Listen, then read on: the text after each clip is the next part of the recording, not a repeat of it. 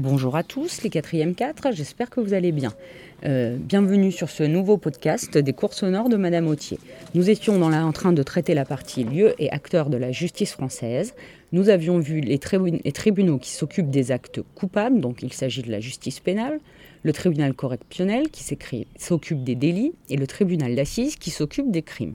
Nous avions aussi vu que dans le tribunal d'assises, la Cour, c'est-à-dire le président et ses assesseurs, qui sont des juges, sont aidés dans leur travail, dans le procès, pour rendre leur verdict par ce qu'on appelle des jurés. Je vous demande donc désormais de prendre le texte Qui peut être juré, qui est extrait du site du ministère de la Justice, sous les yeux. Je vous le lis. Qui peut être juré? Tout citoyen français âgé de plus, de plus, de 23 ans et inscrit sur les listes électorales peut être tiré au sort pour être juré. Il faut donc avoir sa carte d'électeur. Ne peuvent être jurés les personnes ayant été condamnées pour un crime ou un délit à une peine de prison supérieure à 6 mois.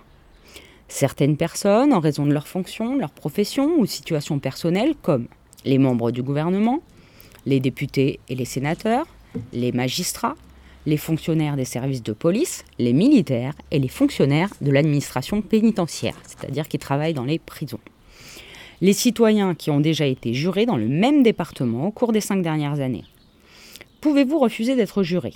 Vous ne pouvez pas refuser d'être juré et vous êtes tenu de remplir cette fonction sous peine d'une amende de 3 750 euros, sauf dans certains cas exceptionnels. Vous pouvez demander à être dispensé si vous n'habitez plus le département où la cour va siéger, c'est-à-dire où le procès va se tenir, si vous avez plus de 70 ans ou si vous invoquez un motif grave, exemple maladie ou impératif professionnel. Je vous posais ensuite les questions suivantes. Après avoir lu le document ci-dessus, sur votre cahier, répondre aux questions par des phrases complètes et précises. Alors, première chose, quelles sont les trois conditions pour être juré? Eh bien, pour être juré, il faut d'abord être citoyen français, c'est-à-dire qu'il faut avoir la nationalité française. On peut résider en France mais ne pas être français, et dans ce cas-là, vous ne pouvez pas être juré. Donc il faut être citoyen. Il faut, deuxième condition, être âgé de plus de 23 ans. Hein, être citoyen et avoir plus de 23 ans. Et dernière condition, il faut être inscrit sur les listes électorales, c'est-à-dire qu'il faut avoir sa carte d'électeur. Comment, deuxième question, les jurés sont-ils choisis? Question B. Eh bien, les jurés ne sont pas vraiment choisis. En fait, ils sont tirés au sort sur les listes électorales par le maire de la commune. Hein. Donc, pour euh, être juré, euh, il faut être tiré au sort. Donc, beaucoup d'entre nous ne le seront jamais. Hein. Mais, euh, par exemple, je vous donne un exemple de la vie quotidienne. Mon mari, il y a deux ans, a été tiré au sort sur les listes électorales pour être juré. Peut-on refuser d'être juré? C'était la question C. Eh bien, en fait, non. On ne peut pas être, on ne peut pas refuser euh, d'être juré euh, parce que euh, on considère que comme la justice est rendue au nom du peuple et qu'on est dans un système de démocratie, quand les citoyens, on demande aux citoyens de participer à la justice, ça fait partie de leur mission de citoyen. Donc on ne peut pas refuser, et si on refuse, pour, si on refuse, pardon, on peut être puni d'une amende importante qui s'élève à 3750 euros. Hein. Donc on ne peut pas refuser d'être juré et sinon on est puni d'une amende très importante. Euh, quels sont les motifs qui vous autorisent à refuser? Alors ils sont peu nombreux. Par exemple, si euh, vous n'habitez plus dans le département où la cour va, siéger, c'est-à-dire où le procès va se tenir, je prends un exemple. Vous êtes tiré au sort euh, sur les listes électorales de la ville de Limoges et euh, le procès est censé se passer à Limoges, mais entre-temps, vous avez déménagé dans un autre département, par exemple l'Ain, qui est un département français, eh bien, vous, pouvez, ne, vous pouvez demander à être dispensé parce que, effectivement, vous n'allez pas faire le trajet pour venir assister. Vous pouvez refuser aussi si vous avez plus de 70 ans, parce qu'on considère que la vieillesse est une, euh, est une euh, condition euh, de, qui n'aide pas à être juré. Hein. On peut être trop fatigué, ou d'avoir du mal à se déplacer. Ou alors si vous invoquez un, motif grave, par exemple une maladie grave ou un impératif professionnel important. Par exemple, si moi j'étais convoqué et que je disais ben non, je peux pas parce que je dois faire le cours des quatrièmes 4, on, me dirait non, ce n'est pas un motif, suffisant. Donc c'est un motif professionnel important. Certaines ne peuvent pas être jurées, hein, personne. Eh bien, par exemple, euh, les personnes qui ont été condamnées pour un crime ou un délit, hein, euh, à une peine de prison de plus de six mois, effectivement, hein, on ne choisit pas pour rendre la justice avec le juge euh, quelqu'un qui lui-même ne la respecte pas. Certaines personnes, comme les membres du gouvernement, qui, sont, qui ont du pouvoir et donc qui pourraient influencer les procès, tout comme les députés et les sénateurs, puisque la justice est indépendante du pouvoir politique. On ne choisit pas des magistrats, dont c'est déjà le métier, des fonctionnaires de police, parce que la police travaille en coopération avec la justice, c'est-à-dire qu'elle souvent travaille en amont des affaires, c'est-à-dire avant que les affaires soient portées en procès. Les militaires, c'est la même chose, je pense notamment aux gendarmes, et les fonctionnaires des prisons, parce qu'on ne veut pas qu'ils soient amenés à retrouver les détenus, euh, les, les condamnés dans les prisons. Alors le jury, eh bien, en fait, c'est lui qui va rendre le verdict Hein, euh, euh, à la fin du procès, il se réunit, il délibère et euh, la, solution, la, peine qui est choisie par, les jurys est prise à la majorité des voix.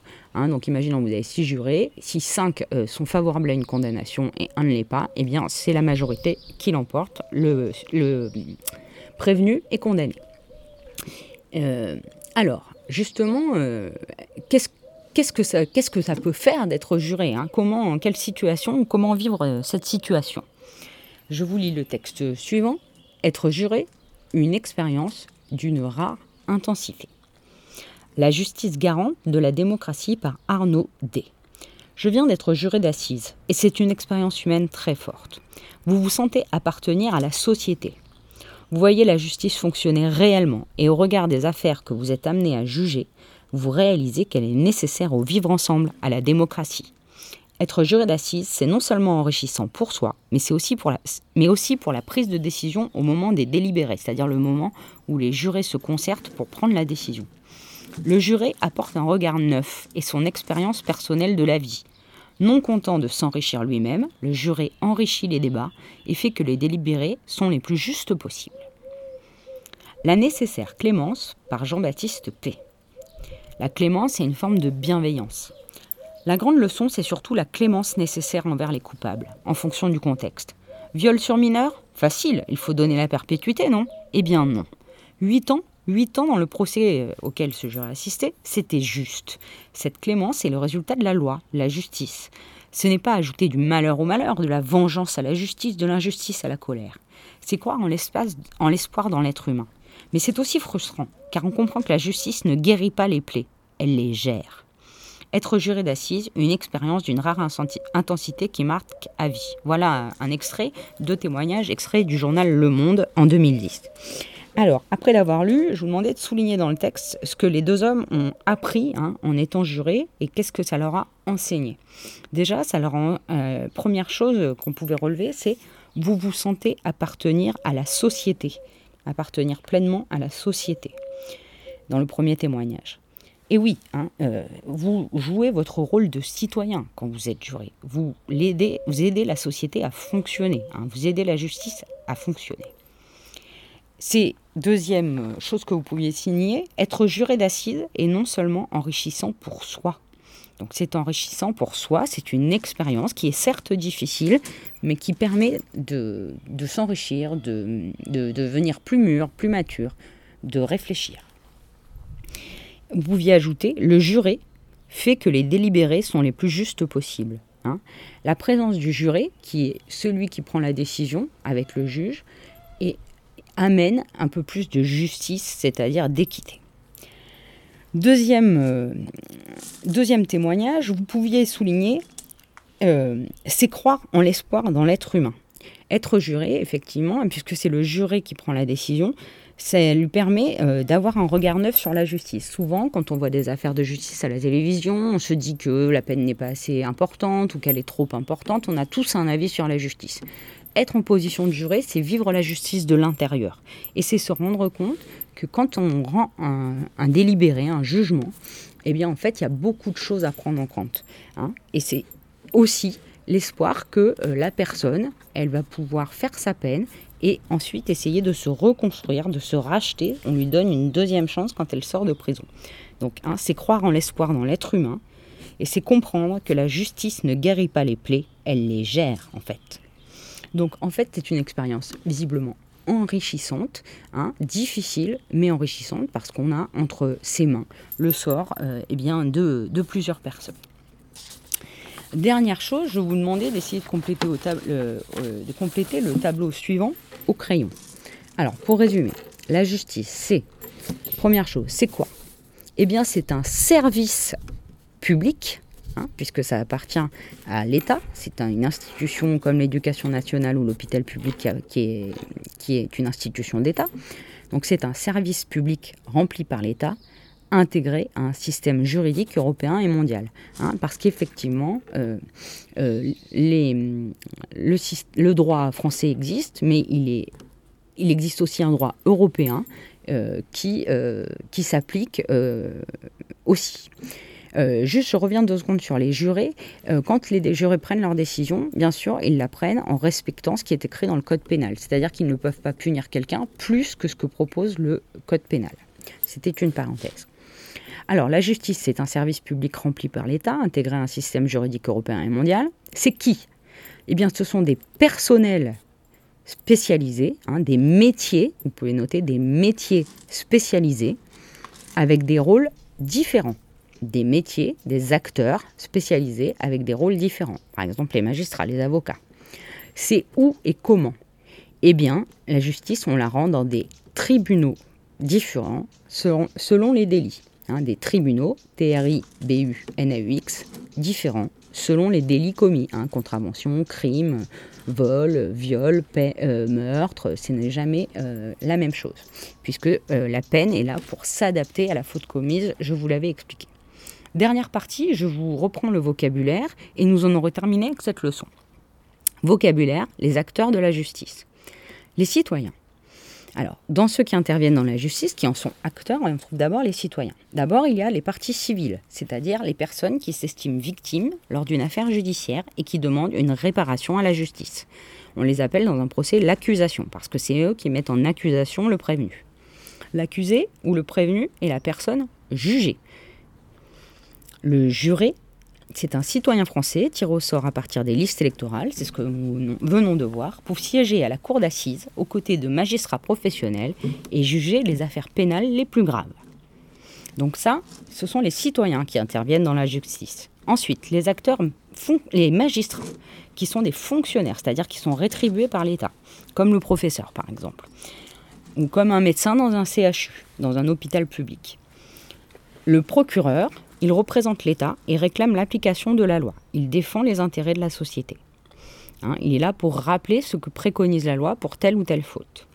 Le président est le juge qui dirige les débats et qui interroge le prévenu et les témoins.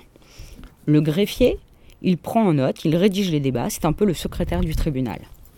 L'huissier, c'est un peu le maître de cérémonie du procès, il appelle les affaires et maintient l'ordre dans la salle. Euh, dernier groupe, ce sont ceux qu'on appelle les auxiliaires de justice. Ils sont composés des avocats. Ce sont des professionnels du droit, c'est-à-dire des gens qui ont fait des études de droit, qui connaissent la loi, qui savent où chercher pour trouver les lois, qui exercent une profession libérale.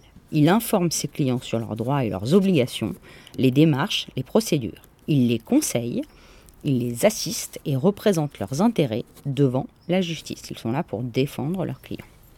Voilà, cette leçon euh, est maintenant terminée. Nous l'aurons fait complètement euh, par le podcast.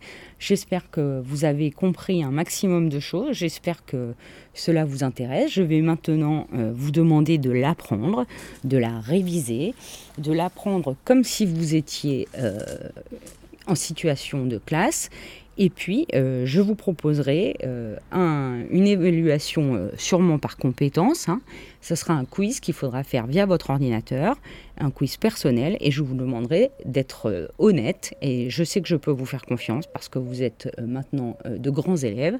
Hein. vous êtes bientôt des troisièmes. Je sais que je peux vous faire confiance. Et je vous demanderai d'essayer de le faire cahier fermé. Il ne donnera pas lieu à une note, il donnera lieu à une évaluation par compétence. Je vous souhaite à tous une excellente journée. Vous commencez un peu à me manquer et j'espère vous retrouver le plus vite possible. Allez, bonne journée